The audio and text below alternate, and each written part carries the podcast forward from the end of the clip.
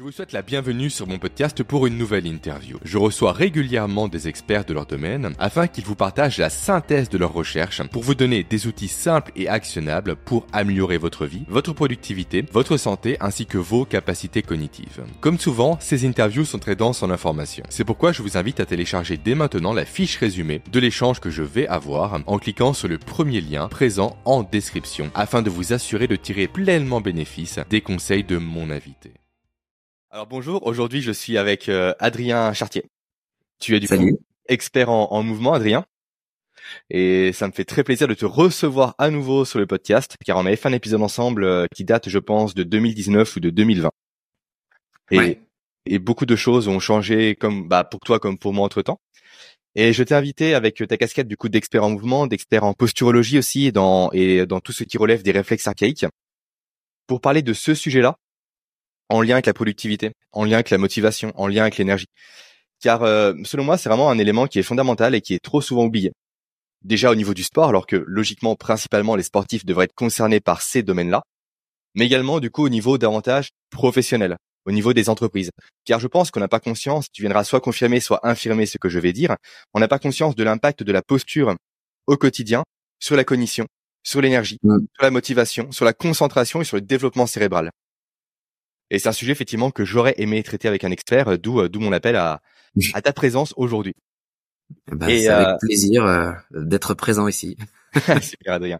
Et, euh, et pour commencer, pourrais-tu déjà commencer par nous présenter un peu les différents termes que j'ai évoqués précédemment, les termes de posturologie, les termes de mouvement, les termes de réflexe archaïque et encore de système nerveux pour clarifier un peu les propos avant réellement de se lancer dans des questions un peu plus euh, pointues par la suite. Alors globalement, tu sais, euh, c'est vrai qu'on a tendance à scinder les choses. On parle de posturologie, de réflexe archaïque, c'est de neurologie fonctionnelle de plus en plus. Hein. La neuro, on entend parler partout.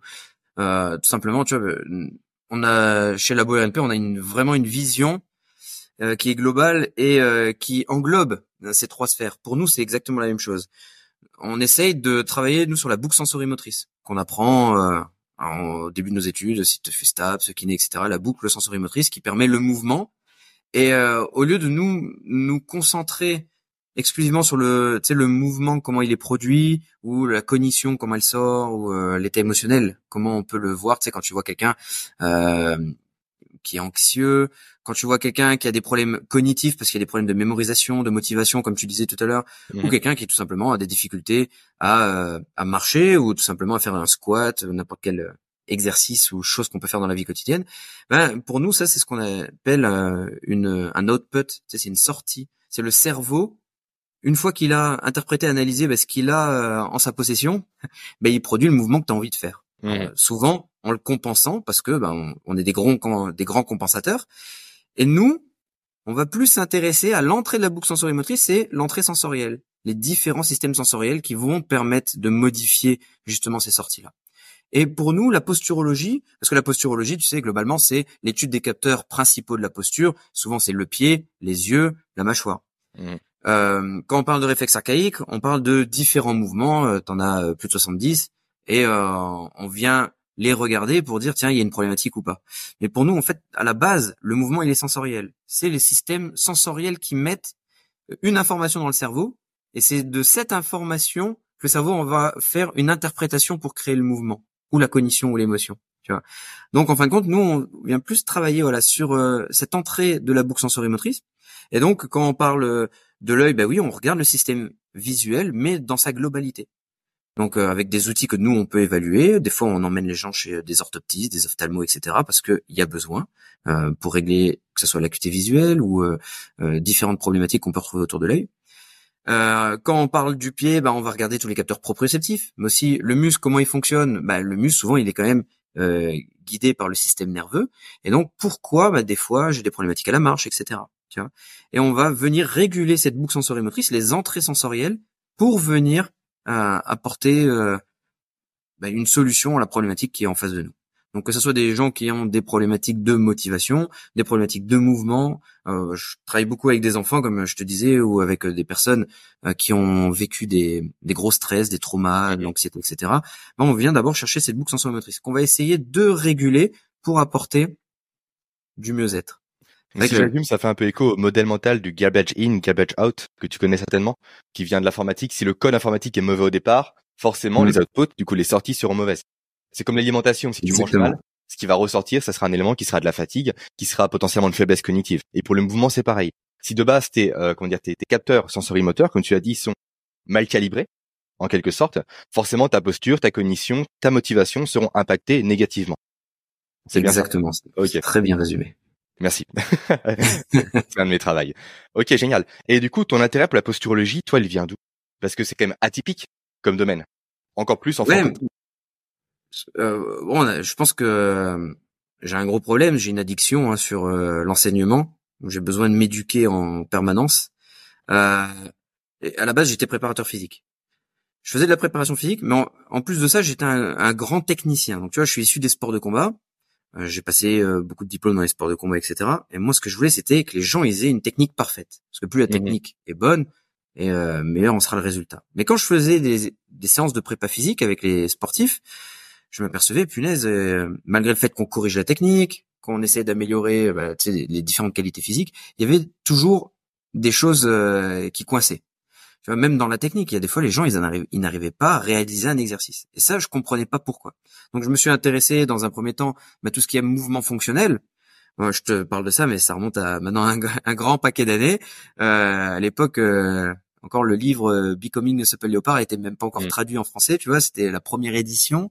Je commençais à regarder un petit peu feuilleter ça. Je me suis intéressé au mouvement ben, d'abord via l'approche de Christophe Cario, tu sais, euh, que j'avais rencontré plusieurs fois. Et puis après, je me suis dit, tiens, je vais creuser dans cette approche fonctionnelle. Donc, je me suis beaucoup formé dans l'approche fonctionnelle. Donc, tu vois, on entend parler beaucoup maintenant de FRC, etc. À l'époque, ça s'appelait pas encore FRC, mais euh, déjà initié dans cette euh, méthodologie-là. Euh, on parle aussi beaucoup de Rehabio, tu sais, Maylin Dovan. Euh, à l'époque, j'avais fait sa formation, pareil, ça s'appelait même pas encore Rehabio. Et, et au fur et à mesure, euh, je me suis formé FMS, etc. Et ça donnait des protocoles. Et quand je donnais les protocoles aux personnes, bah, des fois, bah, j'avais encore d'autres améliorations. Et des fois, euh, c'était soit très dur, soit euh, il y avait très très peu d'améliorations. Et j'avais pas de réponse là-dessus. Et tu vois, à l'époque, j'étais formateur pour une fédé. On formait les gens, on leur montrait le mouvement fonctionnel pour améliorer la mobilité, tu vois, la stabilité, etc. Et on faisait, je faisais toujours faire un test. Tu sais, je faisais faire des automassages sous un pied aux gens. Puis je leur faisais faire un test de, tu sais, to touch. Je me penche en avant pour essayer, avec Mhm. les jambes tendues, de toucher euh, le sol avec mes mains. Et après, je leur faisais faire automassage avec le pied, et puis euh, de voir s'ils arrivaient à toucher le sol, et d'avoir une comparaison droite versus gauche. Il y avait des gens, des fois, euh, tu sais, quand ils faisaient juste le pied droit, ça améliorait de fou. Des fois, ils faisaient le pied gauche, bah, ça, ça enlevait cette amélioration, et des fois, il y en a d'autres, ça améliore encore plus, ou il n'y avait aucun résultat. Mais moi, je n'avais aucune réponse là-dessus de pourquoi bah, chez certains ça marchait et certains ça marchait pas. Et j'étais là, je disais bon bah chez toi ça marche pas, euh, bah, c'est peut-être autre chose, tu vois, on va on va faire d'autres tests et puis mais il y avait toujours euh, cette problématique de pourquoi ça fonctionne pas. Donc j'avais besoin de creuser pas, sur Pour les personnes effectivement qui ne visualisent pas parce que c'est très visuel ce que tu nous dis. Allez sur Ouais. le site Instagram d'Adrien directement, il y a plusieurs effectivement mises en situation de par les personnes que tu encadres et coaches. On voit effectivement quand tu masses avec une neurospike, parce que tu parles de ça, je pense, une petite boule d'épico. ouais, même je parlais d'une balle d'automassage, une balle de lacrosse, tu vois, euh, même euh, Le classique, à la base. coup, même une balle de Ouais. tennis, coup, ferait l'affaire aujourd'hui. Hein. ouais, c'est ça, ouais. Effectivement, c'est ça qu'on voit vraiment un, un écart de, de souplesse en quelque sorte. C'est- de la souplesse vulgairement parlant, assez impressionnant avant massage, après massage.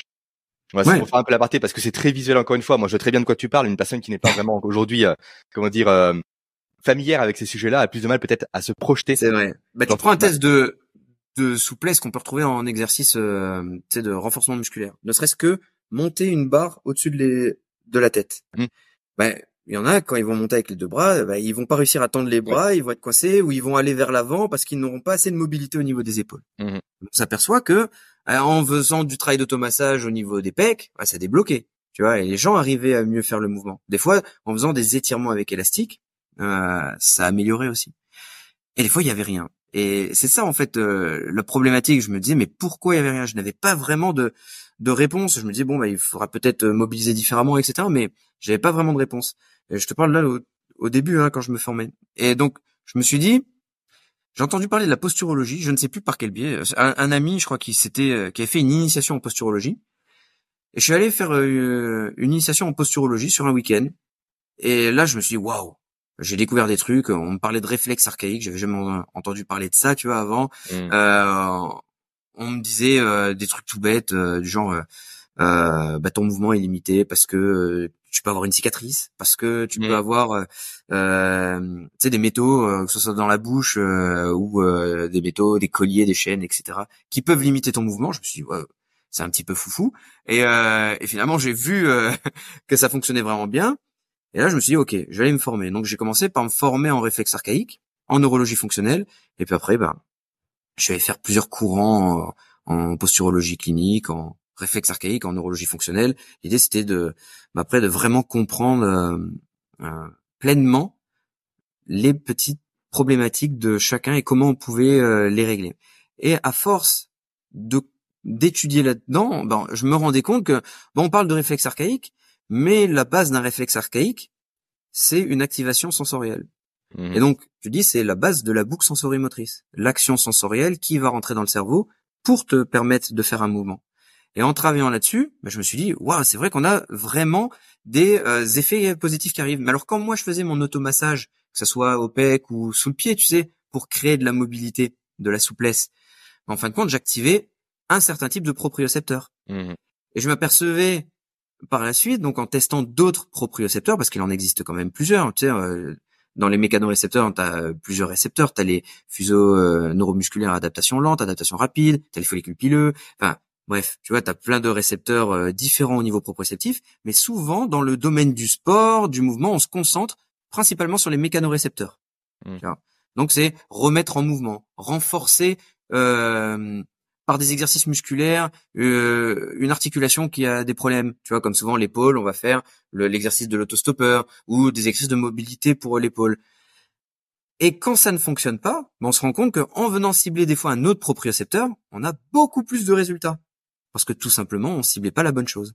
Et des fois, ça va même au-delà du propriocepteur, c'est euh, tu peux avoir une problématique à l'épaule, ça vient peut-être du système vestibulaire, tu sais, l'oreille interne, qui est euh, à la base euh, un petit peu là pour gérer l'équilibre chez les gens.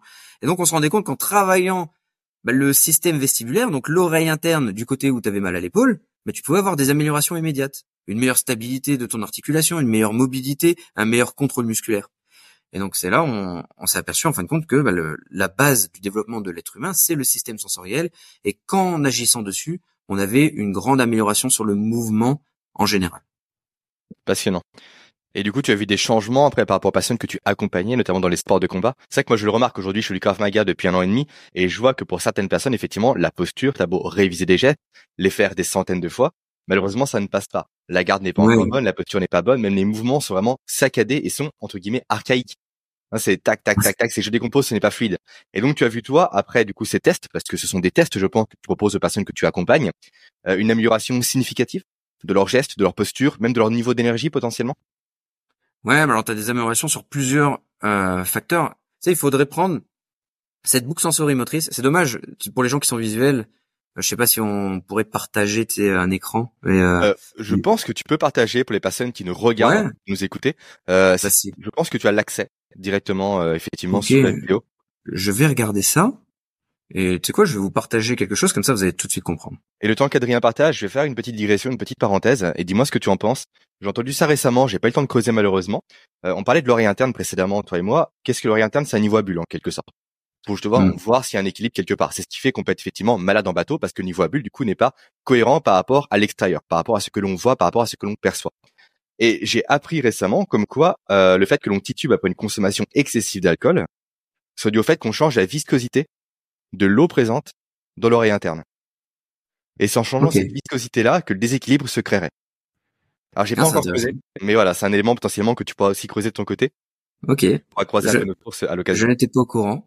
je t'avouerai que je je suis pas un consommateur d'alcool, je bois pas Non du plus. tout d'alcool et euh, ça me va bien comme ça. Mais ok, c'est à creuser.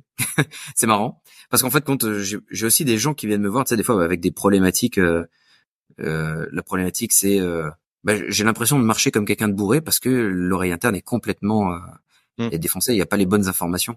Et, euh, et donc, bah, on essaie de travailler sur cette boucle sensorimotrice qu'on voit là à l'écran. Hein. Cette boucle sensorimotrice, c'est que les différents récepteurs sensoriels qui vont venir agir sur le cerveau, sur l'interprétation et la prise de décision pour améliorer bah, tout ce qu'on veut voir, le mouvement sportif, la cognition et, euh, l'émotion. Et de nos jours, on a tendance, tu sais, dans notre société euh, assez occidentale, de scinder les choses.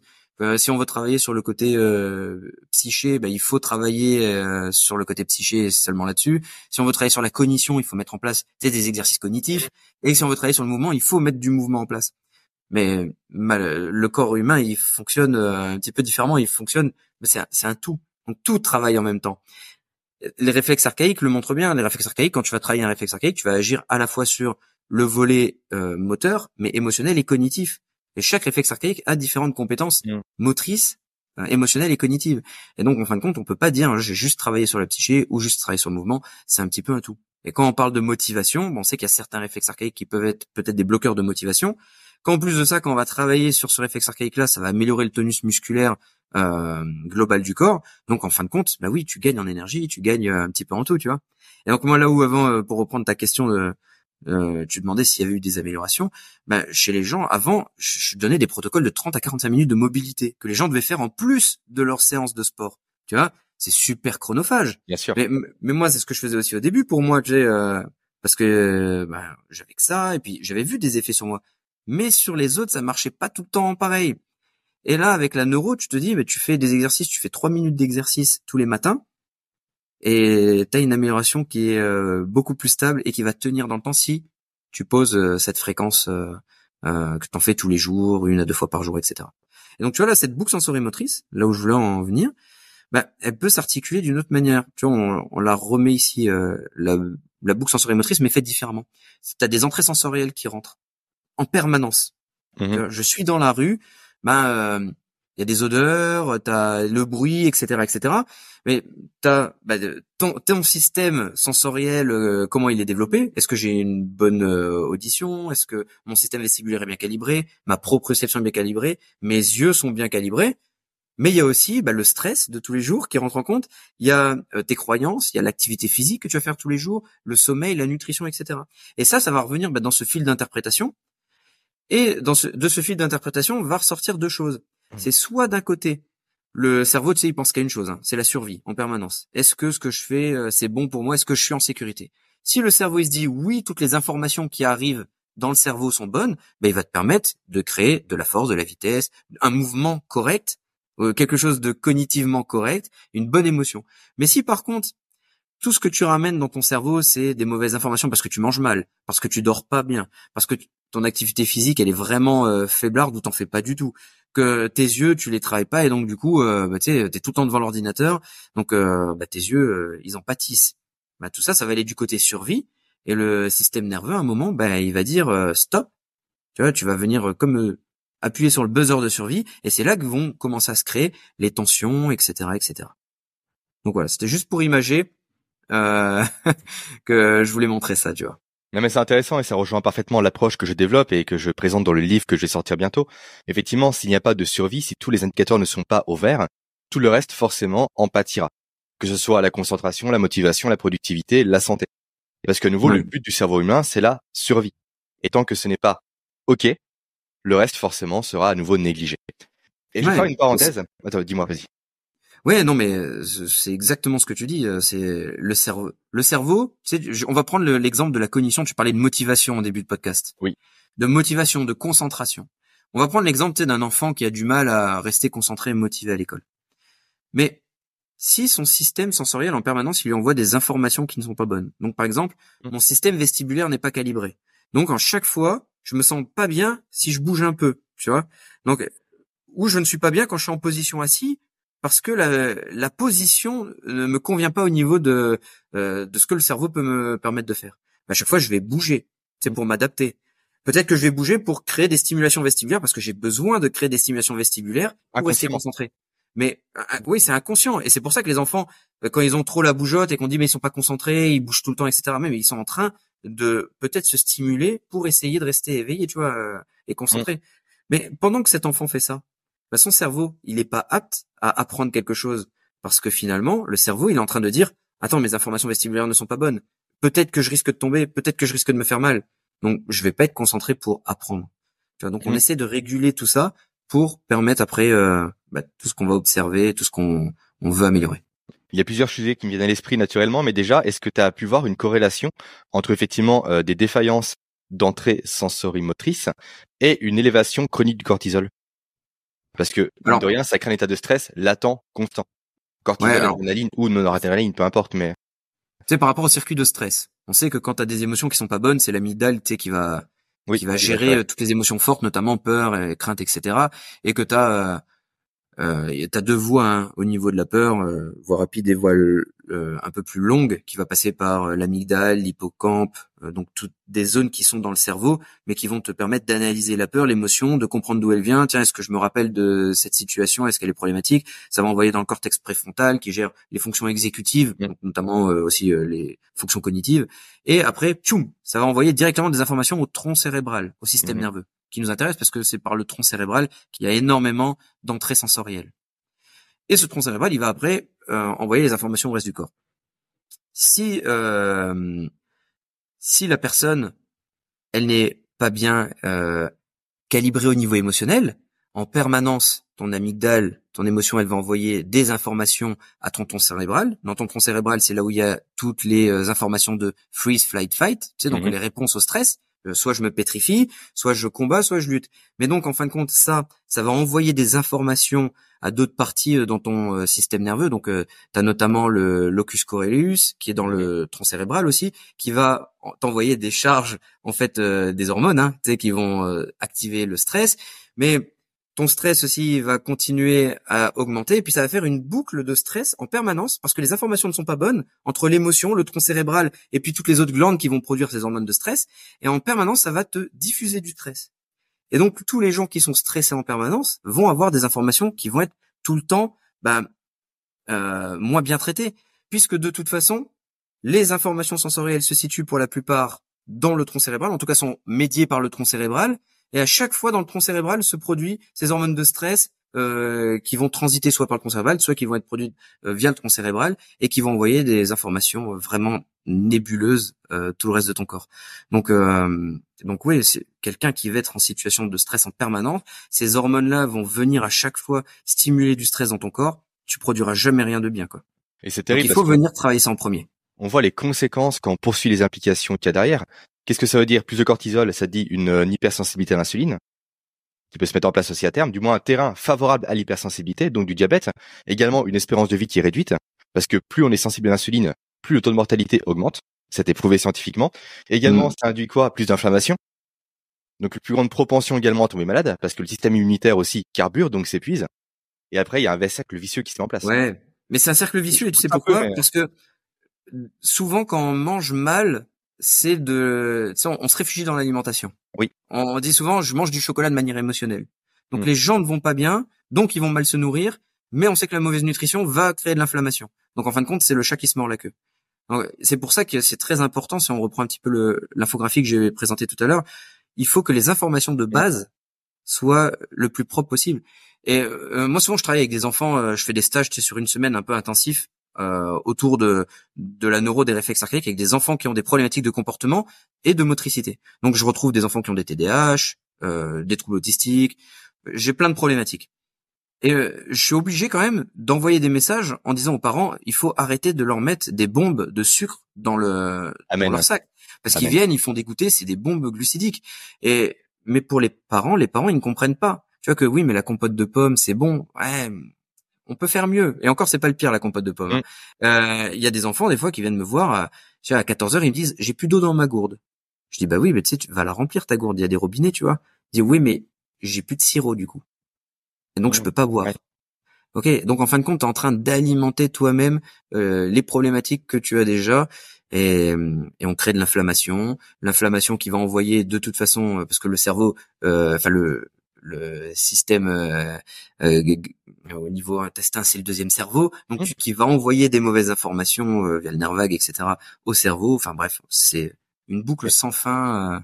J'en parle effectivement très régulièrement dans mon second podcast, le podcast Papapreneur. Effectivement, on a tous les deux des enfants. Toi, tu as un fils, moi j'en ai deux.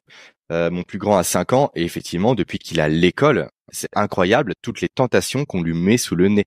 Mm. Et aussi de voir à quel point ses camarades sont addicts au sucre. Tu parles toi de sirop. Moi, j'ai le meilleur ami de mon fils qui tourne constamment du matin au soir au jus de fruits industriel dans sa gourde. Et c'est effectivement dramatique de voir l'exposition constante au sucre qu'ont nos enfants aujourd'hui. Ouais. Aussi de voir à quel point euh, que lorsqu'on veut faire les choses différemment, ne pas les exposer, éviter les bonbons, éviter le chocolat blanc, éviter le chocolat au lait, on est malheureusement aujourd'hui quasiment ostracisé. Parce que ça devient presque de la maltraitance aujourd'hui que de priver ses enfants d'aliments sucrés. Et c'est ah effectivement, c'est un peu, euh, on marche un peu sous la tête par rapport à ça. Mais je te comprends complètement. Moi, mon fils, ça paraît, ben ça paraît, tu vois, euh, bizarre. Euh, ah, qui sait que j'ai entendu parler de ça dans un podcast il y a peu de temps là, c'était euh, Bedros Kelian qui disait de nos jours, si tu consommes pas d'alcool, t'es vu comme quelqu'un de bizarre. Oui. Tu vois. Mais est-ce que, en fin de compte, c'est toi qui es bizarre parce que tu consommes pas d'alcool, tu vois, ou en fin de compte, c'est les autres qui ont besoin de peut-être de l'alcool pour se désinhiber, tu vois. Et euh, après, avec tout ce que ça peut créer derrière. Euh, mon, mon fils, avant l'âge de 3 ans, n'a pas mangé de sucre, tu vois. Enfin, pas de sucre comme on l'entend. Il y avait pas, tu vois, il y avait pas de gâteau, rien. On faisait tout nous-mêmes, etc. Alors c'est sûr que ça demande beaucoup d'efforts. Euh, comme mon fils avant l'âge de 3 ans n'a pas regardé la télé. Les gens ils étaient là, mais ouais, il a pas regardé la télé. Mais oui, avant l'âge de 3 ans, il faut pas que ton fils regarde la télé. Euh, on a deux hémisphères du cerveau. L'hémisphère qui doit normalement se développer en premier, si on le met devant la télé dès qu'il naît, ton enfant, ben il va pas se développer. Ça va être l'autre hémisphère qui va se développer. C'est là qu'on va créer des problématiques, euh, comme on voit de plus en plus avec des jeunes qui ont des syndromes euh, d'autisme virtuel. Tu sais. Et donc, quand je l'emmenais chez sa nourrice, quand il avait deux ans, la nourrice, elle me disait, ah, vous savez, des fois c'est particulier parce qu'il y a des parents qui euh, qui donnent des choses euh, assez bizarres à manger à leurs enfants. je dis, ah bon, euh, mais quoi, par exemple? Elle me dit, bah comme vous. Moi, mon fils, il mangeait de la vraie nourriture. On lui faisait des haricots verts à manger avec du poulet, des trucs comme ça. Il y avait des œufs. On lui faisait à manger le matin et il avait. Mais oui, si ta nourrice tous les midis, elle va chercher McDo pour son fils, c'est complet, c'est complètement problématique. Tu vois Et c'est ça en fait le vrai problème. Alors oui, euh, c'est sûr que les, les autres enfants, ben, c'était des pâtes à la crème, c'était du McDo, c'était des des trucs comme ça, tu vois. Et là, oui, on est on fait on est un peu bizarre par rapport aux autres personnes. Le problème après, c'est oui l'école. Mon fils, euh, il arrive à l'école à trois ans, bah forcément la cantine le midi, tu vois, quand tu peux pas faire autrement. Et là, à la cantine, bah déjà l'enfant, il mange ce qu'il veut, il fait et puis il fait comme les copains, et puis il commence à dire ah ben j'aime pas. Mais pourquoi j'aime pas? Mais parce que je, je m'aperçois que je peux me limiter à manger que ce que je veux. Et ce que je veux là actuellement, euh, c'est euh, ben, le bout de pain, ça va être le morceau de fromage, ça va être le dessert. Et euh, s'il y a des pâtes, je vais les manger. Mais par contre, si c'est des légumes, je ne les mangerai pas, je ne les toucherai pas. Tu vois? Mmh. Donc voilà, c'est compliqué. ouais, c'est compliqué. En plus qu'on voit l'industrie derrière qui met en place ce qu'on appelle le point de mince bah, c'est le bliss point en anglais que tu connais certainement, qui est le parfait mélange entre le sucre, le sel et le gras pour créer une addiction au niveau du cerveau humain. Parce que comme tu l'as très bien dit, comme je le répète très souvent, le but du cerveau c'est la survie. Et là tu crées une bombe calorique facilement euh, comment dire assimilable, donc le cerveau est attiré par ces produits-là. Mais oui, le cerveau il se nourrit de sucre. Bien sûr, de glucose principalement. ouais, mais après on peut avoir euh, on peut avoir des glucides euh, autrement que par un jus de fruits qui est, mais sauf que, comme tu as très bien dit, s'il y a problème de posture par-dessus, s'il y a environnement stressant, automatiquement, le mmh. cerveau nous pousse à consommer des ressources énergétiques rapides et denses. Ben, tu sais, le... Les gâteaux, les bonbons, mais c'est assez, assez compliqué à gérer. C'est tout le propre de la boucle sensorimotrice que je vous ai présenté. Hein. Mmh. C'est, euh, c'est oui, les systèmes sensoriels envoient des informations au cerveau qui va l'interpréter en mouvement. Et si, par exemple, euh, je sais pas, moi, tu viens de te faire mal euh, au genou parce que tu allais courir, tu vas commencer à compenser, mmh. ok? Bon, c'est correct, c'est pour pas que tu te fasses plus mal, tu vois. Euh, la douleur, elle est vive, ok, je compense. Mais à partir du moment où j'ai compensé, ben, ton cerveau, il se nourrit de cette boucle sensorimotrice. Donc, c'est-à-dire que ton autre pote, il t'envoie une mauvaise information, mais il va la renvoyer, tu vois, parce que c'est proprioceptif, euh, t'as les messagers de douleur, etc. Et à chaque fois, ça va te créer ben, une habitude dans cette compensation. Et c'est pour ça qu'il y a beaucoup de gens, ben, à partir du moment où ils se blessent, ben, ils vont bah, créer des compensations sur le long terme qui vont continuer à se blesser parce que la boucle sensorimotrice n'est plus bonne. Donc oui, si tu donnes ma, euh, quelque chose de pas bon à manger à la personne, qu'au niveau gastrique c'est pas fou et que la personne en plus bah, elle a une mauvaise posture, bah, chaque fois tout ça, ça va revenir mmh. donner une nouvelle information au cerveau de bah, tout ce que je fais ce n'est pas sécure, je vais continuer à compenser et à un moment bah, je vais m'épuiser parce que je vais je vais euh, commencer à créer des vertiges, des euh, des euh, troubles quelconques, des troubles de l'alimentation, des troubles de la posture, etc., etc. Passionnant. J'aimerais qu'on passe euh, juste après au réflexe archaïque, mais avant ça, j'ai une question à te poser par rapport à la voûte plantaire principalement. On a parlé des enfants. Et de mmh. plus en plus d'enfants ont des semelles qui sont ultra compensées avec pas mal de drops également. Le drop, c'est quoi? C'est l'écart entre la semelle au niveau du talon et au niveau de, des orteils, on va dire. Et j'ai euh, souvent lu par rapport à ça qu'une théorie assez répandue, c'est le fait que le cerveau s'est beaucoup développé dès lors qu'on est devenu bipède et non plus quadripède. Pour quelle raison? Parce que tu as commencé à l'évoquer précédemment, quand on marche sur deux pieds, c'est tout le système vestibulaire qui se met en branle pour justement compenser potentiellement un terrain qui lui est accidenté, est archaïque, mmh. est euh, chaotique également. Déjà, connais-tu cette étude-là, cette théorie-là, pardon? Est-ce que tu l'estimes comme étant plutôt vrai, plutôt euh, plutôt fausse? Oui. Et la verticalité, c'est ce qui a fait euh, que le, cerveau s'est développé complètement différemment et que le corps humain aussi. Verticalité, puis aussi après, tu as derrière la chasse qui s'est ajoutée parce que qui dit chasse dit bah coordination, dit langage et dit élaboration des stratégies de plan pour mmh. capturer un animal. Et c'est comme ça effectivement que différentes zones du cerveau se seraient développées euh, conjointement entre la position effectivement euh, bipède et également la chasse et du coup l'avènement de l'ère des chasseurs-cueilleurs en quelque sorte. Ouais. Et euh, du coup, que penses-tu effectivement de ces chaussures-là qui aujourd'hui compensent un maximum, du fait que maintenant avoir un enfant ou même un adulte d'ailleurs qui marche pieds nus, aujourd'hui c'est très mal vu, alors qu'au final on est fait pour marcher pieds nus. Et souvent, l'argument qui vient derrière ça, c'est une projection d'adulte comme souvent, c'est marcher pieds nus, ça fait mal. D'accord, mais est-ce que c'est pas le fait de ne pas marcher pieds nus qui génère le fait que ça passe mal plutôt? Ouais. On s'est déshabitué justement. En fait, on passe, et là tu vas compléter ça, je pense, avec les réflexes archaïques, par une désensibilisation de la voûte plantaire. Exactement. Logiquement, on devrait passer par là, et maintenant c'est plus le cas. Ouais. Donc voilà, j'ai balancé plein d'informations. Ouais, c'est bien, ça, ça, ça, nourrit, euh, ça va nourrir ma réflexion. J'essaie de rien oublier. Euh, tu sais quand même que l'être humain, euh, on va faire un cours d'histoire. Dans le cours d'histoire, il y a eu la préhistoire. C'est là où l'être humain est arrivé, enfin l'homme est arrivé en tant qu'homme, tu sais. Il y a l'Antiquité, le Moyen Âge, les temps modernes et l'époque contemporaine. L'époque contemporaine, elle a 234 ans. Tu vois, 234 ans où euh, on a vu surtout ces dernières années euh, apparaître de plus en plus de confort, la télé, etc., etc. Mais l'être humain, pendant 3 millions d'années, il était en préhistoire. Tu vois, 3 mm. millions d'années où il a marché pieds nus, tu vois, où il était là juste euh, feu, feu, tu vois. Donc, 3 millions d'années où il a utilisé ses compétences archaïques. Ça veut dire qu'à l'échelle de, de nous, en tant que vivants, tu vois, si on reprenait ça entre j'ai 0 ans à 90 ans, l'âge potentiellement auquel je vais décéder, bah le, à l'échelle de l'humanité, on, on est l'ère contemporaine, elle est au jour 1 ou au jour 2, quoi, tu vois. Mais c'est intéressant parce que dans mon livre, effectivement, je te coupe rapidement, mais j'ai mis une frise qui représente très bien ça, où on dézoome un maximum et on voit l'apparition du premier homme, c'est Toumaï, et on voit aujourd'hui l'époque contemporaine. Et l'époque contemporaine est tellement courte qu'elle se confond avec le néolithique. On peut pas les séparer. C'est pas possible. Visuellement parlant, les deux sont conjointes. Ah ouais. Dès lors que l'agriculture est apparue à aujourd'hui, sur une frise chronologique assez large, en fait, on peut pas avoir, c'est le même trait. Ouais. Pour montrer à quel point c'est ridicule aujourd'hui. L'Antiquité a, a, commencé à apparaître, tu sais, au niveau historique, là, on l'a placé quand il y a eu l'apparition de l'écriture. C'était en mmh. moins 3000. Mmh. Mais euh, et les 3 millions d'années qu'il y a derrière. C'est littéralement hier. Voilà, c'est ça. Et après, malgré le fait qu'on a commencé à avoir de l'agriculture, etc., ben, on fonctionnait pas dans des euh, semelles tout confort. Les chemins étaient chaotiques. Il y avait pas de route, etc., etc. Tu vois. Donc, mmh. c'était quand même euh, différent. Et l'enfant, il se développait, il n'était pas dans un trotteur, il n'était pas dans un parc, euh, il se développait naturellement. Et tu le vois avec l'enfant. Donc déjà, l'enfant, je vais revenir sur ta première remarque. L'enfant qui porte de plus en plus de semelles compensées. Un enfant crée sa voûte plantaire entre 5 et 7 ans. Je donne une moyenne large parce que tout le monde n'est pas euh, égal. Euh, entre 5 et 7 ans. Donc ça voudrait dire que avant ça, mettre une semelle, ça paraît déjà assez loufoque. Tu vois, on n'a pas donné sa chance au pied pour revenir un petit peu plus tôt, c'est 90% des gens, et attention, euh, on en fait partie dans cette maison là, c'est que quand l'enfant est né, le premier truc que tu dis c'est ah j'ai pas envie qu'il ait froid donc je vais lui mettre des chaussettes. Moi qu'est-ce que je me suis battu avec ma compagne quand je lui ai dit non, mais le froid c'est notre perception à nous. Tu vois? Le froid, l'enfant a plus de graisse brune que l'adulte en plus de base pour se réchauffer justement. Et là, ça me fait, je, digresse pas mal, je t'interromps, j'en ai conscience, mais j'ai un élément à placer qui est intéressant. Quand on va dans les pays nordiques, notamment la Norvège, on voit qu'ils font mmh. dormir leurs enfants sur les balcons de leurs 0 à leurs 5 ans. Pour justement les habituer au froid. Pourquoi? Parce qu'en fait, le cerveau a sa plasticité cérébrale et la graisse également.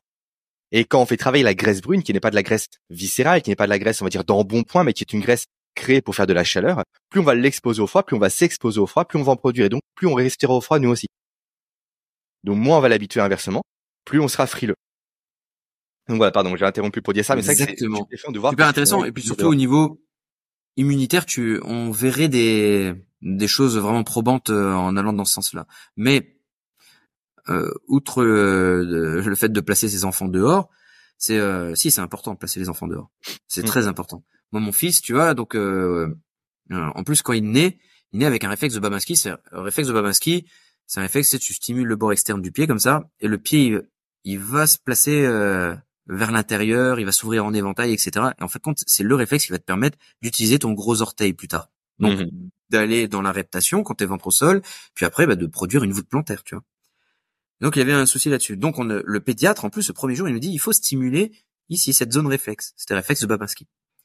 Et euh, j'ai vu après que quand il commençait à vouloir faire du quatre pattes, euh, non, il voulait même pas faire de quatre pattes, il voulait tout de suite se lever. J'ai restimulé cette zone de Bamaski et tout de suite il a refait du quatre pattes. Et là je me dis bon, il y a un petit souci sur la zone de Bamaski et euh, on va quand même la solliciter euh, un petit peu. Mais je voyais que la voûte plantaire ne commençait pas trop à apparaître. Euh, donc je me suis dit allez, c'est parti, on va commencer à un petit peu plus la stimuler. On allait marcher beaucoup pieds nus dehors. Donc il, a jamais été en chaussons quand il était petit, hein, mon fils. Tu vois, c'était euh, vraiment tout le temps du pied nu. Euh, allez, quand tu sors dehors, c'est l'hiver. Oui, tu mets des petites chaussettes, mais tu me mets pas en chaussons tant qu'il sait pas marcher. Tu vois, ça c'est une hérésie. Et euh, donc après, je lui disais bah tiens, allez viens, on va jouer dans l'herbe. Il jouait dans l'herbe. Bah oui, des fois il pleut, c'est c'est euh, humide, il y a de la terre, mais c'est pas grave, le pied il se façonne parce qu'il s'est façonné comme ça pendant 3 millions d'années, tu vois. Et après, on allait marcher parce qu'on a des petits cailloux devant chez nous. En fin de compte, on faisait un parcours pieds nus, quoi, tu vois. Et après, euh, j'allais dans dans ma salle de consultation qui est dans euh, collée à mon domicile. Ben, j'ai des euh, j'ai plusieurs disques de, matières différentes, etc. Et je le faisais marcher dessus. Et là, en fin de compte, ben, la voûte plantaire a hyper bien réagi et très très rapidement. Et là, a commencé à se mettre la voûte plantaire en place. Le problème, c'est que les parents qui vont mettre des chaussons à leur enfant et ça va perdurer comme ça et après on va les mettre dans des ah tu commences à, faire du sport à l'école on va te mettre dans une chaussure de plus en plus euh, euh, amortie pour pas que tu te fasses mal. Ah et puis tiens ta voûte plantaire elle est pas encore trop faite et on va prendre des chaussures avec un avec euh, un support d'arche. Mais en fin de compte si on met un support d'arche l'arche du pied qui est censée bah, venir s'aplatir et propulser le pied mmh. elle a plus besoin de se créer puisqu'il y a quelqu'un qui le fait à sa place ok? Donc en fin de compte plus d'intérêt de le mettre en place. Et donc là, ben, je commence à développer des gens qui vont être hypersensibles au niveau du pied parce qu'ils n'ont pas développé leur capacité du pied. Et on voit le petit enfant, tu sais, quand il est petit, euh, au début, le bébé, quand il est né, il y a rien, c'est un vide complet. Il a une bouche, c'est pour euh, s'allaiter, et il a une des mains qui agrippent et des pieds qui agrippent. Tu vois, parce que c'est la survie. Euh, il devait s'agripper à maman pour survivre, sinon euh, à l'époque euh, archaïque, bah, il s'agrippait au poil de maman, sinon eh ben, il pouvait se faire bouffer par un tigre aux dents de sabre, tu vois. J'extrapole, mais on doit être pas trop loin. Et donc l'enfant, on le voit après, il se désensibilise, il frotte ses pieds, il frotte mmh. ses mains, tu vois. Mais on a besoin de ça. Mais si on protège tout le temps ces zones-là, ben, elles peuvent pas se désensibiliser. Et donc du coup, ça crée des gens qui ont des hypersensorialités au niveau du pied, etc., etc.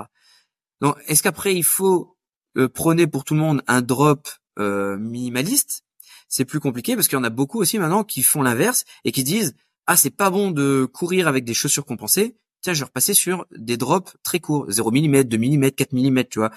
Et le problème c'est que là on a d'autres types de blessures qui vont apparaître parce que c'est pas assez progressif, parce qu'il y a des gens ils sont hypersensibles. Tout le monde à l'âge adulte n'est plus fait pour vraiment marcher pieds nus dehors. Il va falloir y aller progressivement finalement. Et parce que nos ancêtres marchaient sur une terre qui était meuble et non pas sur un béton qui envoyait les ondes de choc à chaque fois. Ce qui joue aussi pas mal sur la course. Ouais. Faut marcher, euh, faut marcher dans du gazon, c'est déjà pas trop mal. En les forêt, tu vois, les petits cailloux. Les cailloux. Alors ouais, c'est pas agréable les cailloux. C'est pas agréable. Mais parce que ton pied, il est plus façonné pour le faire. Il a plus euh, cette habitude. Mais l'idéal, ouais, ça serait ça. Et donc, si vous avez des parcours sensoriels près de chez vous, bah, ça peut être pas mal de le faire, tu vois. Mm ne serait-ce que s'habituer à remarcher chez soi pieds nus. Très peu de personnes le font également. Ben, c'est bien et, et là aussi où c'est moins bien, et je m'en suis aperçu, tu sais, notamment avec les jeunes enfants de nos jours. Tu sais, avant, euh, nos grands-parents, c'était des moquettes partout. Tu vois mmh Et donc, quand tu avais de la moquette partout, quand tu marchais, ça te donnait une stimulation sensorielle, ça te faisait un frottement. Et puis toi, quand tu étais par terre en tant que bébé, bah, tu pouvais facilement agripper le sol pour faire du mmh. rampé avec ton gros orteil, etc. Bah, de nos jours, c'est du, carrelage partout, tu vois. Euh, mmh. c'est ce que j'ai chez moi. Hein. Et, donc, je m'en suis vite rendu compte quand mon fils euh, faisait son rampé. Mais il faisait pas son rampé comme il fallait parce que c'était du carrelage, donc il glissait. Donc, beaucoup mmh. plus facile de se déplacer quand tu glisses. Donc là, ben, il fallait le placer, on le plaçait sur des tapis, on le plaçait sur euh, des sols un peu plus durs pour le forcer à activer euh, ces zones-là. Mmh. Et donc, quand on se déplace chez soi, ben, on a souvent maintenant du carrelage, de plus en plus de gens ont du chauffage, du chauffage au sol, on est encore dans cette situation de confort. Donc voilà. Moi, j'aime bien l'idée de dire, alors, euh, faut pas que ça, ça se fasse sectaire ou quoi que ce soit, tu vois, mais si tu as la possibilité de le faire, c'est le matin quand tu te lèves, bah, va marcher un peu dehors dans ton jardin. Tu vois? Parce que non seulement bah, tu vas prendre la lumière du soleil, donc ça sera positif pour toi, mais en plus de ça, bah, ton pied, il va prendre des stimulations, des, euh, il va prendre des afférences sensorielles qui seront très bonnes pour lui. Quoi. C'est intéressant, c'est que cette exposition au soleil, on n'en parle pas assez, mais c'est essentiel, notamment le matin, pour activer le rythme circadien. Et notamment Ah ouais. on fait une grosse impulsion de cortisol qui va du coup donner de l'énergie au réveil. C'est pas le café qui donne l'énergie, c'est l'exposition au soleil qui en donne. Et surtout Mm. qui impulse entre 12 et 14 heures après la production de mélatonine. Donc c'est Ouais. le matin qu'on prépare le sommeil. Plus en, par- euh, en parlant de soleil, on parle de vitamine D. On parle d'exposition à une air qui est potentiellement fraîche, d'exposition au froid, donc d'un stress léger, de stimulation Mm. du coup au niveau du corps, de la graisse brune. Bref, les bénéfices. Et, sont et puis même au-delà de ça, c'est euh, l'être humain, il est fait. euh, Ben, on reprend ces 3 millions d'années. L'être humain, il est fait pour vivre dehors. bien sûr. Et nous, on est enfermés en permanence. Donc, ce qui fait que notre vision est moins bonne Mm. parce qu'on a toujours des informations qui sont très proches de nous. Mm. L'être humain, il est fait pour voir au loin, tu vois. Et on voit des améliorations quand même euh, énormes sur les capacités oculomotrices quand les gens ils prennent le temps de souvent aller marcher dans la nature. Mm.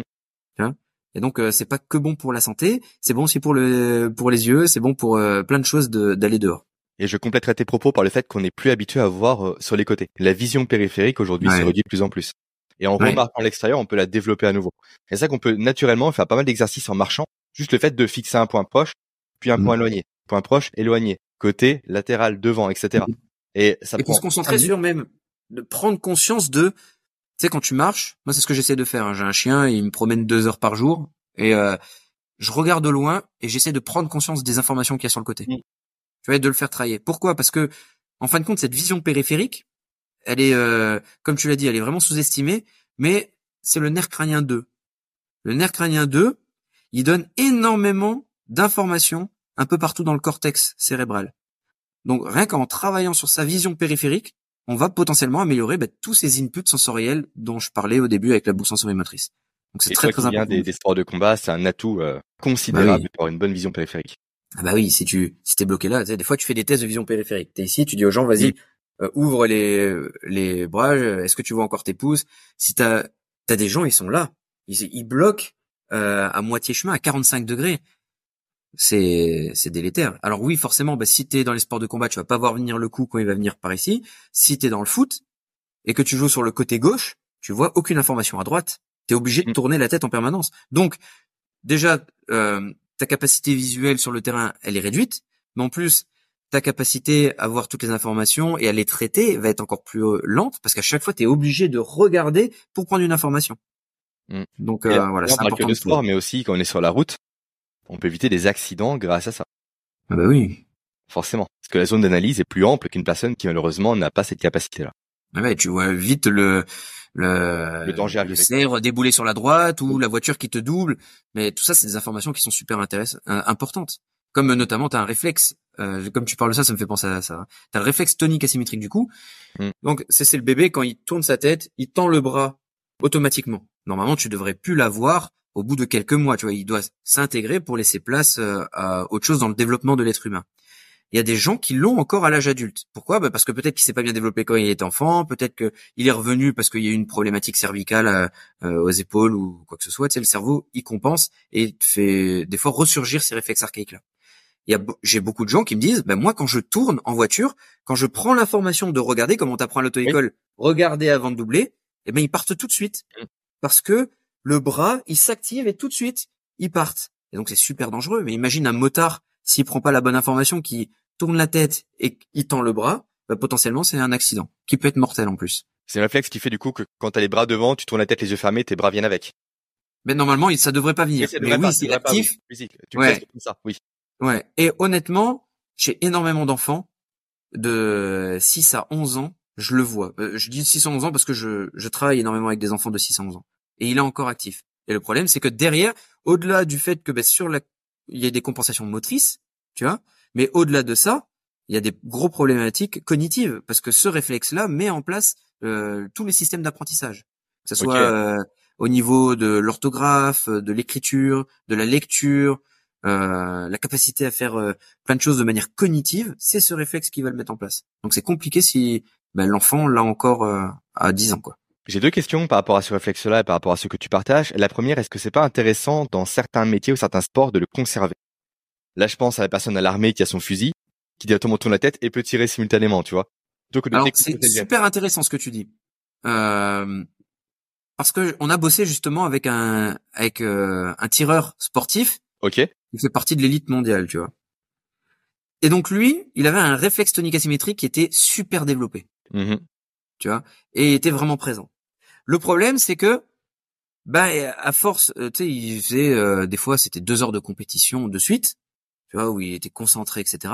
Mais il y avait tellement de tension qu'il en souffrait. Mm. Et de venir travailler sur réflexe tonique asymétrique, du coup, ça lui a permis de libérer ces tensions. Ok, intéressant. Au niveau du sportif, il y a toujours cette question de est-ce qu'il faut intégrer quelque chose parce qu'on ne sait pas. Il est en train de performer. Oui, il est en train de performer, mais en, en même temps, bah, as le tonus postural, le tonus musculaire mm, qui, qui a des mauvaises informations, qui est des fois un peu tendu. Donc, est-ce qu'il est en train de performer tout de suite et il risque de se blesser? Bon, bah si on prend ça en compte et qu'on veut vraiment qu'il performe, peut-être qu'on va lui laisser. Moi, ce que j'aime bien dire, c'est, euh, tu sais que quand tu donnes un exercice sur un réflexe archaïque, sur euh, neurofonctionnel, etc., euh, ça va avoir un impact immédiat. Ça veut dire qu'un exercice de 20 secondes peut améliorer tout de suite la motricité chez quelqu'un. Et donc, moi j'aime bien dire, ben, teste euh, un exercice sur la personne. S'il répond favorablement, regarde sa compétence et sa performance si elle est amoindrie. Si elle s'amoindrit parce que ben, on, a travaillé euh, sur sa boucle sensorimotrice et donc on a on a modulé l'information qu'elle était mieux, etc. Et qu'en plus de ça, ça le fait encore plus performer, et eh ben on garde tu vois, ce, cet exercice. On va lui permettre de réintégrer ce réflexe archaïque. Par contre, si ça a détérioré sa performance, eh ben on arrête de le travailler. De toute façon, une demi-heure plus tard, le l'effet positif de l'exercice que tu viens de faire euh, n'aura n'aura plus d'intérêt. Tu c'est comme quand on parlait tout à l'heure de balles de massage. Tu fais du, massage sur la balle ou t'étires euh, ton muscle. Tu sais que tu as une amélioration immédiate de la souplesse, mais par contre, tu sais que dans, dans deux heures, c'est fini. Tu l'auras plus cette souplesse. Il va falloir que tu retravailles de manière régulière pour euh, l'obtenir durablement. Bah, c'est exactement la même chose avec les réflexes archaïques. L'avantage aussi, c'est on a, on a pas mal échangé avec Julie Bastière qui a l'ESTAC à 3. Elle est doctorante et euh, elle fait des études sur les réflexes archaïques auprès des U15 de, de l'ESTAC à 3 justement. Et donc il y a beaucoup d'analystes. Euh, elle a pris les analystes, de, les data analystes là, de, du club, et euh, donc ils sont allés regarder plusieurs euh, capacités en cours de jeu et en parallèle, elle travaillait sur les réflexes archaïques. Ce qu'ils ont observé, c'est de toute façon de travailler sur le réflexe archaïque. Ça ne changeait pas. Euh, il y avait rien de néfaste, tu vois. Ça ne mmh. changeait pas le de ce point de vue-là. Voilà, ça, ça ne peut que améliorer en fin de compte. Mmh. Intéressant. Et la deuxième question que j'avais par rapport à ça, du coup, par rapport à ce réflexe notamment que tu as lié à l'apprentissage, comment est-ce mmh. qu'on voit ce lien? Comment est-ce qu'on le trouve? D'où on sait qu'il y a un lien entre ce réflexe-là potentiellement non intégré et les troubles de l'apprentissage spécifiques à la cognition, à l'écriture, etc., comme tu as pu le mentionner précédemment? Alors l'origine, euh, j'aurais du mal à te le dire. Je sais qu'il y a beaucoup de gens qui ont bossé dessus. Euh, les deux principaux qui ont bossé énormément sur les réflexes archaïques, c'est euh, la docteure Masgutova, qui est russe, et Peter Blight, c'est qui est anglais. Et eux, je sais qu'ils ont beaucoup bossé sur les réflexes et qui, c'est eux qui ont fait la plupart des liens avec les réflexes. Même si des fois dans la littérature scientifique, tu trouves aussi des liens sur euh, les réflexes, etc. Donc, je leur laisse euh, cette étude-là. Par contre, euh, moi, ce que je vois, c'est que quand j'ai un enfant et tu sais, les parents ils viennent et ils me décrivent. Je vais te donner l'exemple d'un jeune handballeur que je suivais. La maman, elle me dit, ben, je te ramène mon enfant parce qu'il a des problématiques en handball. Donc, il a des problématiques sur recevoir la balle, Mmh sur le tir, il a une mauvaise coordination œil-main. Dès qu'il tire, boum, il tire à côté. Tu vois. Euh, donc les passes, c'est tout aussi euh, pourri, tu vois. Et donc, du coup, ça en fait un mauvais coéquipier. Donc il se sentait un peu exclu par rapport à ça. Et quand je commence à discuter avec la maman, je m'aperçois qu'il y a aussi des difficultés cognitives. Et il y a des problématiques sur l'écriture, sur la lecture, tout ce que je te disais tout à l'heure en fin de compte. Mmh. Et donc il y avait ce fameux réflexe tonique asymétrique du coup qui était bien présent chez l'enfant. On a travaillé autour de ça, non seulement la maman, elle m'envoie un message deux semaines après, elle me dit la maîtresse m'a appelé en me disant, euh, je sais pas ce qui s'est passé avec votre fils, mais l'écriture s'est améliorée de manière euh, phénoménale. Mais en plus de ça, il a commencé à marquer des buts en hand et à faire des passes convenablement. Donc, tu vois que ce lien, on le retrouve dans un petit peu dans le quotidien. Ok, super. Après, l'origine du lien, je, mm. je sais que Peter Blight, il, Sally Godard, on avait parlé dans un podcast une fois, euh, il faisait des recherches, tu sais, par exemple, il faisait une stimulation et tout de suite après il regardait ce que ça entraînait. Une autre simulation et ce que ça entraînait. En fait, il a passé sa vie à faire ça et à faire de l'observation, de faire des études, etc. On est plus sur de l'empirisme aujourd'hui que sur. Euh, ok. Ouais, ben ça après ils ont fait des études euh, en laboratoire là-dessus, euh, normées, etc. Donc voilà, je sais que Blight, il a fait pas mal d'études. Masgutova a fait aussi beaucoup d'études. Les études de Masgutova, elles sont un peu moins euh, tolérées parce que tu le protocole était pas à 100% comme il voulait. Mais bon, euh, Masgutova, pour ceux qui connaissent pas, donc c'est une des mères des réflexes archaïques. Hein. Euh, Masgutova, elle a fait des des études sur euh, des milliers des milliers de personnes et tu peux les retrouver sur le site internet de son école avec tous les protocoles. Elle a défini tous les protocoles. Alors ouais, des fois peut-être qu'elle a euh, je, je sais pas exactement ce qu'elle a oublié, mais peut-être que oui, elle a pas euh, appelé mm. un organisme bien précis, c'est pour le faire. Mais t'as quand même 2000, euh, 3000 personnes qu'elle a suivies sur une problématique pendant plusieurs années pour s'apercevoir des des améliorations. Donc pour moi déjà c'est c'est déjà pas mal, même si c'est pas evidence based à 100% quoi. Oui, mais c'était peut-être plus sa route qu'une étude menée sur 12 personnes euh, bah, oui, ça. dans un labo ultra contrôlé où on le sait et on n'en parle jamais effectivement comme quoi le cadre de l'étude influence l'étude aussi. Oui, bah attends, tu fais un truc dans un laboratoire, tu pas du tout la même chose dans une classe. Bien sûr. Tu vois, ou dans le monde réel. Et on sait que de toute façon, quoi qu'il se passe, une étude t'arrivera à sortir ce que tu as envie d'en sortir. Évidemment. Évidemment. Comme les statistiques en général. Exactement.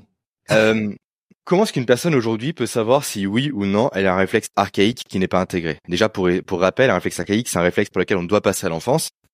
Hmm. Et qui malheureusement, du coup, quand on passe par ce réflexe-là, on va l'intégrer, donc on va le supprimer en quelque sorte, on va plus l'activer volontairement ou involontairement. Et à l'inverse, si on n'est pas intégré, c'est qu'on n'a pas assez travaillé dessus à l'enfance, entre guillemets, tu iras préciser mes propos juste après. Hein. Et du coup, on hmm. hérite aujourd'hui. Et l'héritage qu'on en a aujourd'hui peut nous poser problème. Typiquement, je prends le cas de ma grand-mère, qui a le réflexe de Moreau qui est vraiment ultra mmh. actif, ultra sensible. Dès que je la touche, hop, on voit les mains qui s'écartent, les épaules qui ah et tout. Et donc, effectivement, au moindre bruit, à la moindre secousse, au moindre élément, ça lui crée un stress énorme qui est potentiellement, mmh. bah, du coup, sur, euh, surreprésenté par rapport à la situation, qui crée de la fatigue, de l'angoisse, et j'en passe. Et du coup, comment effectivement une personne aujourd'hui pourrait s'auto-évaluer, si c'est possible, pour voir certains réflexes, s'ils sont ou non présents encore dans son système nerveux? Alors moi, je vais dire déjà un truc tout simple pour revenir sur euh, le réflexe de, de ta grand-mère. Euh, actuellement, quand je teste des gens, j'ai 100% de gens qui ont un réflexe de Moreau présent. Ok. 100%. Tu vois. Alors, euh, ce que je dis aussi souvent, il faut faire attention. Le réflexe de Moreau, tu sais, on a tendance à le tester. Je me mets debout, les pieds joints, je mets les bras devant, je ferme les yeux, je bascule la tête en arrière et je me laisse tomber en arrière. La capacité de se laisser tomber en arrière ou pas. C'est juste un test parmi tant d'autres. Parce que malheureusement, ce test, si la personne qui est devant toi, elle a confiance en toi, elle va se laisser aller en arrière. Et hmm. pour autant, ça veut pas dire qu'elle a qu'elle a pas ce réflexe de Moreau, tu vois.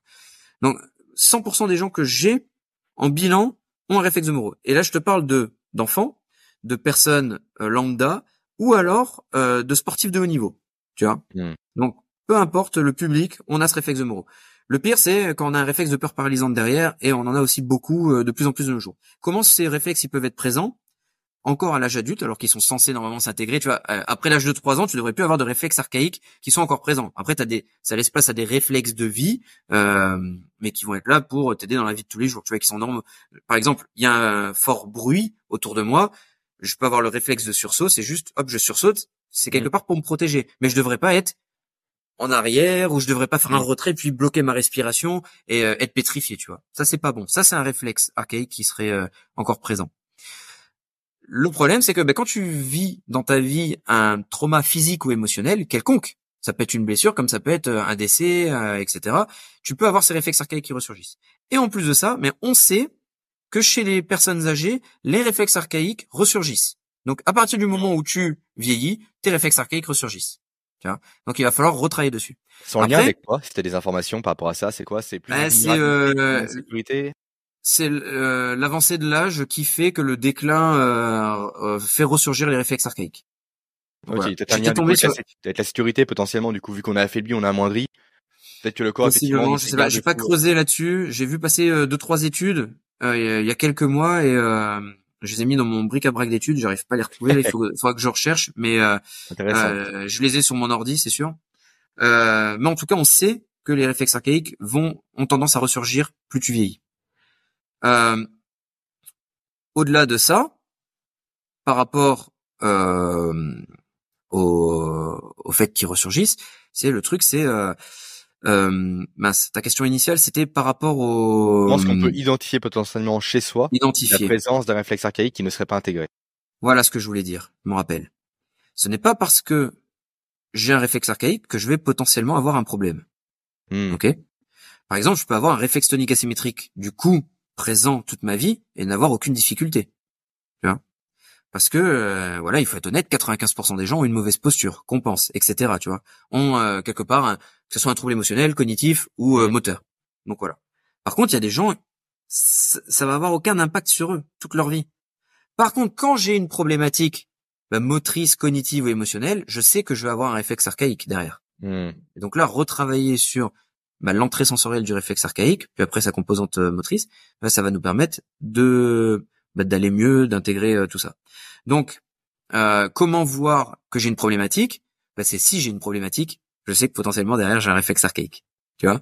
Ok, intéressant. J'essaie de simplifier la chose. Mais globalement, moi, tous les gens que je teste, et je teste beaucoup de gens, hein, que ce soit en séminaire, euh, tous les mois on voit une trentaine de personnes en séminaire, que ce soit en cabinet, parce que j'ai des rendez-vous toutes les semaines, des réflexes archaïques, j'en vois chez tout le monde, mais qui sont pas forcément euh, derrière euh, causatifs de problématiques.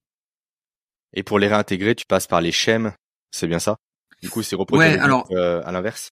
Je passe par le, la régulation de la boucle sensorimotrice. D'accord, ok. On parlait du réflexe de Moreau. On sait que le réflexe de Moreau, il a deux grosses composantes. La composante sensorielle du réflexe de Moreau, c'est l'activation du système vestibulaire, surtout dans le canal postérieur. Tu vois, Mhm. donc, je mets ma tête en arrière et, euh, et j'active mon système vestibulaire.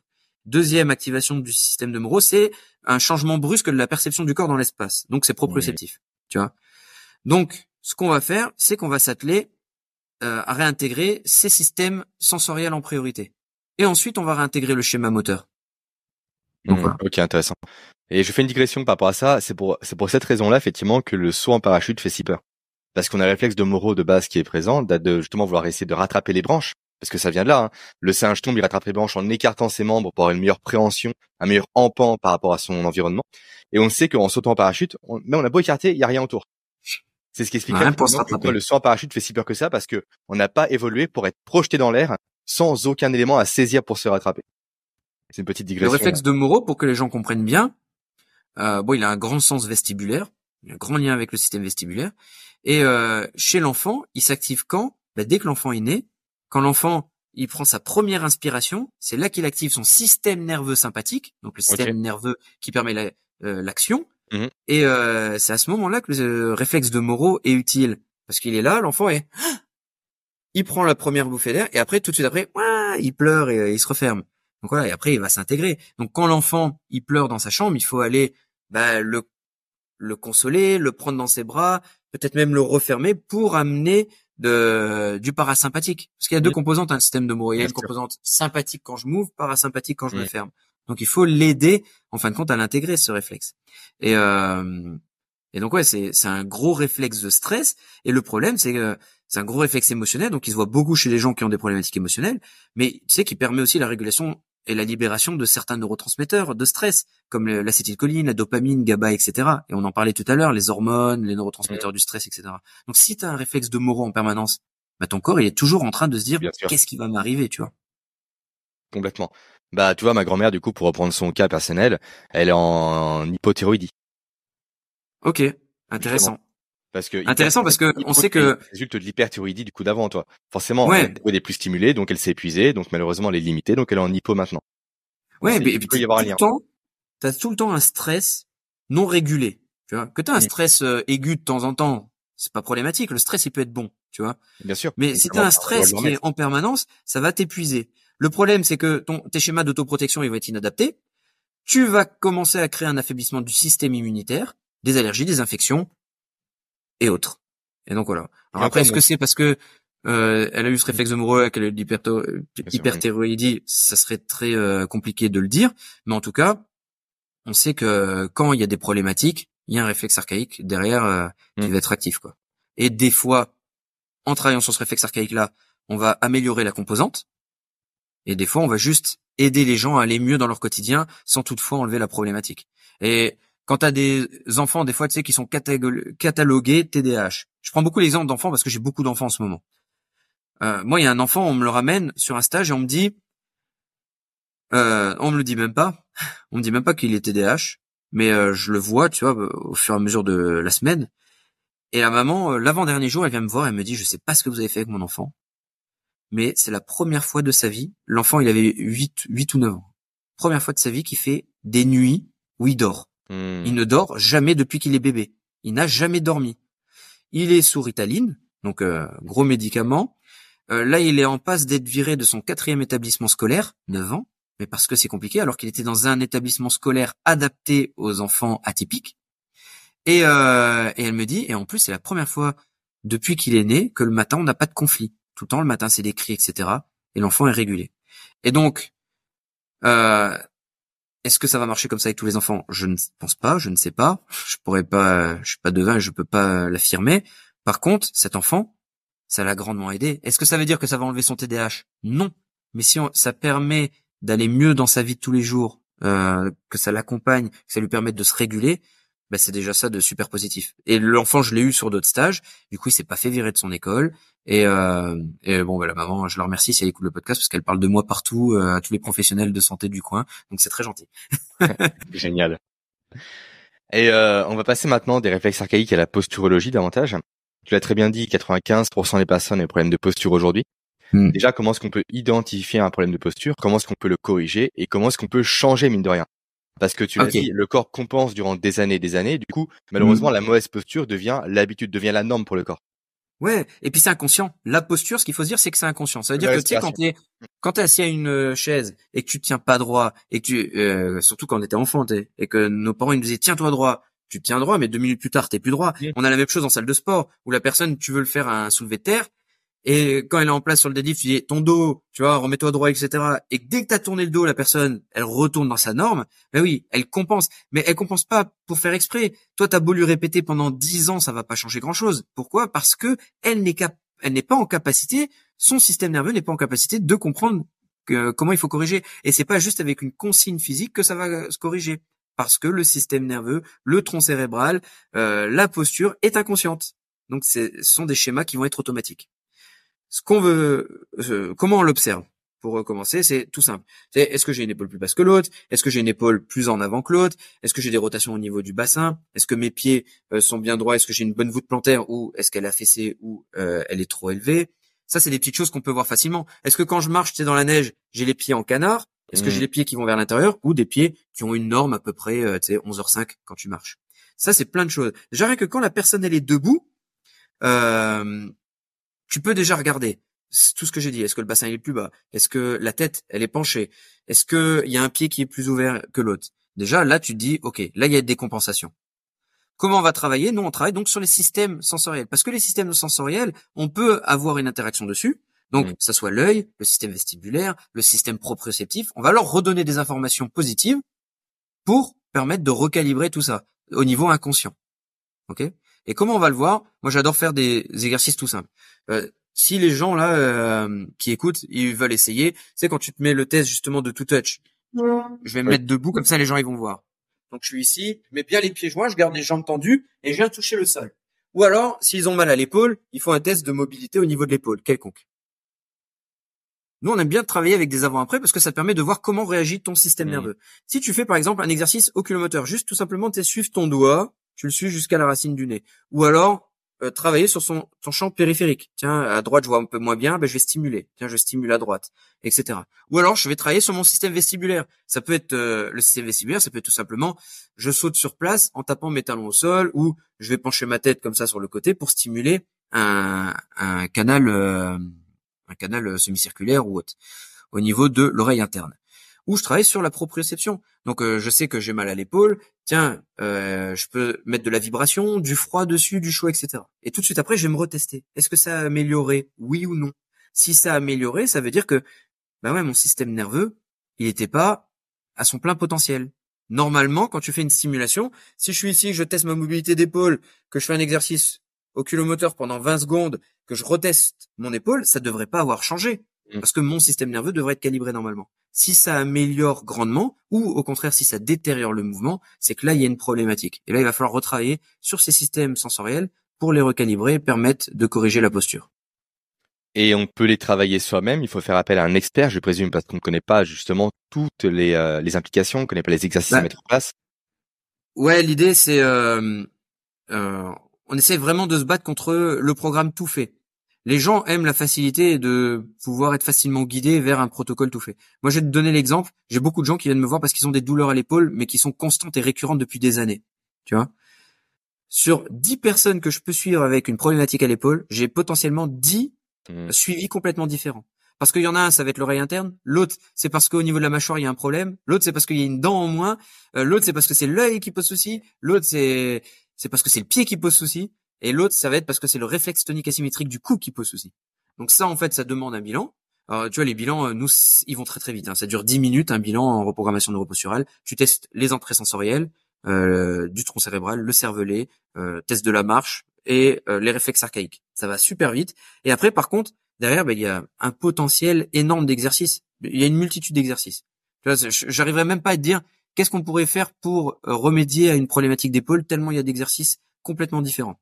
Donc hmm. après, c'est une fois que tu as compris le système et comment ça fonctionne, que tu as pu voir que tu as une problématique peut-être au niveau oculomoteur, bah tu sais que tu vas travailler un petit peu sur l'œil. Si ça améliore tout de suite, ok, tiens, je vais te donner cet exercice-là. Tu vas le faire euh, pendant, euh, essaie déjà pendant trois semaines de le faire euh, un exercice oculomoteur euh, deux, trois fois par jour pendant 20 secondes, et on se revoit dans trois semaines, on va voir ce que ça va donner, quoi, tu vois. Mais ça, comme tu l'as dit, pour avoir moi-même été euh, suivi par une personne qui a été formée par Matt Boulet, que tu connais très bien, mmh. euh, les résultats sont assez rapides, assez immédiats pour un investissement en termes de temps, d'énergie et de ressources qui est ridicule. Euh, moi, ah mon problème, c'était plus la proprioception, le côté vraiment sentir mon corps, comprendre mon corps dans l'espace aussi. Je me cognais très souvent, notamment une difficulté de convergence oculaire. Et en très peu de temps, ça a été soigné. Ça fait très longtemps que je n'ai pas bossé les exercices qu'on m'a donnés et j'ai encore du coup des restes vraiment qui sont encore présents. Je me cogne quasiment plus. Mais ça, okay. dire que se cogner, toi, à 30 ans, c'est rien, c'est pas grave. Mais quand t'approches 60, 70, 80, 90, ça peut être entre guillemets fatal ou causer effectivement un séjour assez long en hôpital. Et plus vite tu travailles, plus vite déjà c'est bénéfique, plus vite je pense tu peux l'intégrer facilement aussi, d'après euh, justement mes, mes, ressentis et mes, mes explications. Ça va vraiment dépendre des gens en fait. D'accord. Il y a des gens, je vais te donner euh, les deux contraires. J'ai une personne qui avait une grande douleur d'épaule, n'arrivait plus du tout à lever l'épaule, mais plus du tout, hein. une douleur immédiate. En 24 heures, il n'y avait plus aucun, aucune problématique au niveau de l'imitation, de l'amplitude ou de la douleur, tu vois. Euh, mais vraiment plus aucune problématique. 24 heures. Et on a fait des exercices. Euh, je lui ai dit, ça lui faisait vraiment mal. J'en parle euh, facilement et j'ai pu corréler ça facilement puisque c'est ma compagne. tu vois. 24 heures après, elle a fait des exercices, elle les faisait au boulot ses collègues se foutaient de sa gueule, mais en 24 heures, il n'y avait plus rien. Ses collègues, ils étaient euh, impressionnés parce que cette douleur, elle s'est faite au boulot, tout le monde a vu ce qui s'est passé, etc. Tu vois. Et donc là, tu te dis, ok, waouh, impressionnant. Euh, bien souvent, ça prend quand même plusieurs mois. Hmm. Et tu, as, tu vas avoir des gens avec qui tu vas le travailler, ça va s'intégrer et il y aura plus besoin de le travailler. Et il y en a d'autres qui vont devoir le garder de temps en temps, tu sais, de faire comme une espèce de vidange. Tu vois, de temps en hmm. temps, euh, je vais le travailler peut-être une fois par semaine pendant 20 secondes, mais juste histoire de continuer à créer le truc. Et ça va dépendre des problématiques des gens. Par exemple, les gens, c'est qui ont des problèmes, comme on parlait du réflexe de Moreau, réflexe de Moreau ou un réflexe de peur paralysante, qui sont les deux gros réflexes émotionnels euh, euh, qui posent le plus de soucis. Ça, c'est des réflexes qu'il va falloir travailler vraiment fortement, souvent tous les trois quatre mois. Sinon, on va avoir des nouvelles problématiques qui vont ressurgir. Et parce que ça met beaucoup plus de temps à, à revenir euh, sur une norme, tu vois. Et t'as d'autres choses, bah, qui vont s'intégrer très très vite. Donc ça, c'est vraiment dépendant des gens. Mmh. Mais encore une fois, ça doit être long dans le temps. L'exécution, elle est courte. Ah oui, bah, moi, les gens, ils repartent jamais avec plus de trois minutes d'exercice chez eux. Hein. Et trois minutes d'exercice, c'est, euh, t'as peut-être euh, six exercices dedans. Mmh. Mais chaque exercice va durer 20 secondes. Mmh. Donc euh, voilà. Et puis je mets une suite logique pour que voilà les gens ça vite. Et souvent, en général, quand les gens ils repartent, je leur donne quatre exercices. Quatre exercices, deux minutes maximum. Tu vois, c'est pas fou, hein ouais, C'est ce que je devais avoir également à mon niveau. J'avais l'espèce de réglette au niveau des yeux pour justement la convergence.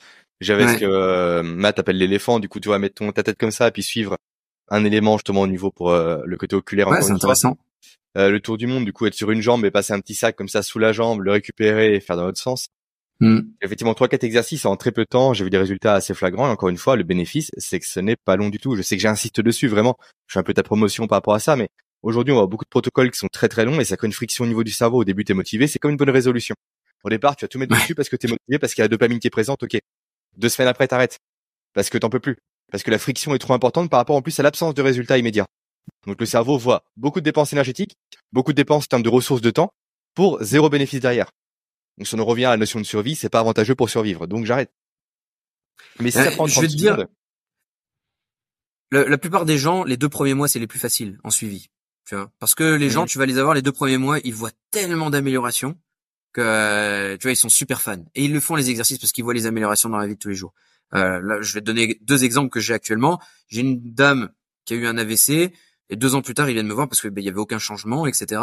Et euh, je sais pas, au bout de, tu sais, elle bougeait plus du tout, incapable de bouger. Elle avait des sensations dans sa main, mais euh, vrai AVC, tu vois, impossible d'utiliser son bras. Ben, au bout de un mois, elle commençait à déplier son bras et replier, etc. Mmh. Alors que impossible de le faire pendant deux ans. Donc là, c'est sûr que tu as des gens motivés.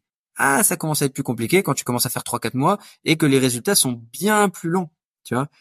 Et euh, deuxième cas, j'ai un monsieur qui est venu avec une névrite vestibulaire, dont on en parlait tout à l'heure. Euh, c'est les gens qui viennent de voir et qui trébuchent euh, quand ils marchent dans la vie de mmh. C'est comme si c'était bourré, mais euh, en fait, c'est une problématique du système vestibulaire. Donc lui, pareil, il a essayé plein de choses, ça ne fonctionne pas trop, et il vient me voir et puis on commence à travailler dessus. Et au bout d'un mois, il commence à, au début, des vertiges, des maux de tête toute, toute la journée. Il n'avait même pas envie de se lever parce qu'il savait que ça allait provoquer des problématiques. Euh, où il me disait la dernière fois que je l'ai vu, euh, donc il y a trois semaines, il m'a dit euh, j'ai des fois des jours off et des fois des jours euh, on, tu vois. Donc mais j'ai plus de jours bien que moins bien. Et bah, je te dirai la prochaine fois ce qu'il est parce qu'il vient vendredi. mais mais voilà, l'objectif c'est de de continuer à travailler comme ça et de réguler. Et ce qu'il faut surtout comprendre c'est bah il faut des fois continuer un petit peu travailler même quand ça commence à aller mieux pour vraiment ancrer dans le système nerveux le changement et qu'après on n'ait plus besoin de retravailler dessus. Hmm. Ok, intéressant. Et du coup, pour les personnes qui seraient intéressées justement pour euh, être suivies en quelque sorte, je sais que tu habites vers Strasbourg à ton niveau, tout le monde n'habite pas là-bas, tout simplement. Est-ce que tu fais des consultations en ligne? Comment est-ce que tu as des personnes formées un peu partout en France? Je connais la réponse. Ouais, alors avec... développer un peu. Euh, n'hésite pas. Alors avec Labo RNP, on, on fait des formations, hein. on forme des coachs, des kinés, des ostéos, des psychomodes, des ergothérapeutes, médecins, même des préparateurs mentaux sur euh, toutes ces approches-là. Euh, sur l'approche du mouvement, les troubles d'apprentissage avec les enfants, les troubles émotionnels, etc. Euh, on a formé des gens un peu partout en France et, euh, et hors de France, dans toute la francophonie en tout cas. Donc, on a sur notre Instagram de Labo, vous pouvez retrouver une carte de France avec les gens qui sont certifiés chez nous. On a on a près de 400 élèves qui ont fait la formation Labo RNP. Et après, on a formé plus de 1000 personnes sur nos ateliers, parce que tu sais, de temps en temps, on fait des journées d'introduction, c'est des ateliers, des fondations, mais les gens sont capables déjà de faire une première partie de bilan avec déjà des exercices, tu vois, qui vont amener euh, euh, l'amélioration. Donc, voilà, il y a de la ressource. Euh, moi, personnellement, je consulte, mais j'aime pas du tout le, le, online, donc je ne le fais pas. Et ça veut pas dire que ça marche pas, c'est juste que ça, ça ne correspond pas à mes attentes. Alors après, il y a des gens qui sont motivés, hein, qui, qui viennent de très loin pour venir me voir mais euh, on a des élèves euh, qui sont euh, proches de chez vous, donc n'hésitez pas à aller voir nos élèves. Et après, si vraiment c'est le online que vous voulez, dans l'équipe Labo RNP, on est trois. Donc il y a Romain Cachavenda, Sébastien Zimmer et moi-même. Et Sébastien Zimmer, il fait des consultations distancielles. Hmm. Ok, intéressant. Je pense qu'on arrive au bout de l'épisode.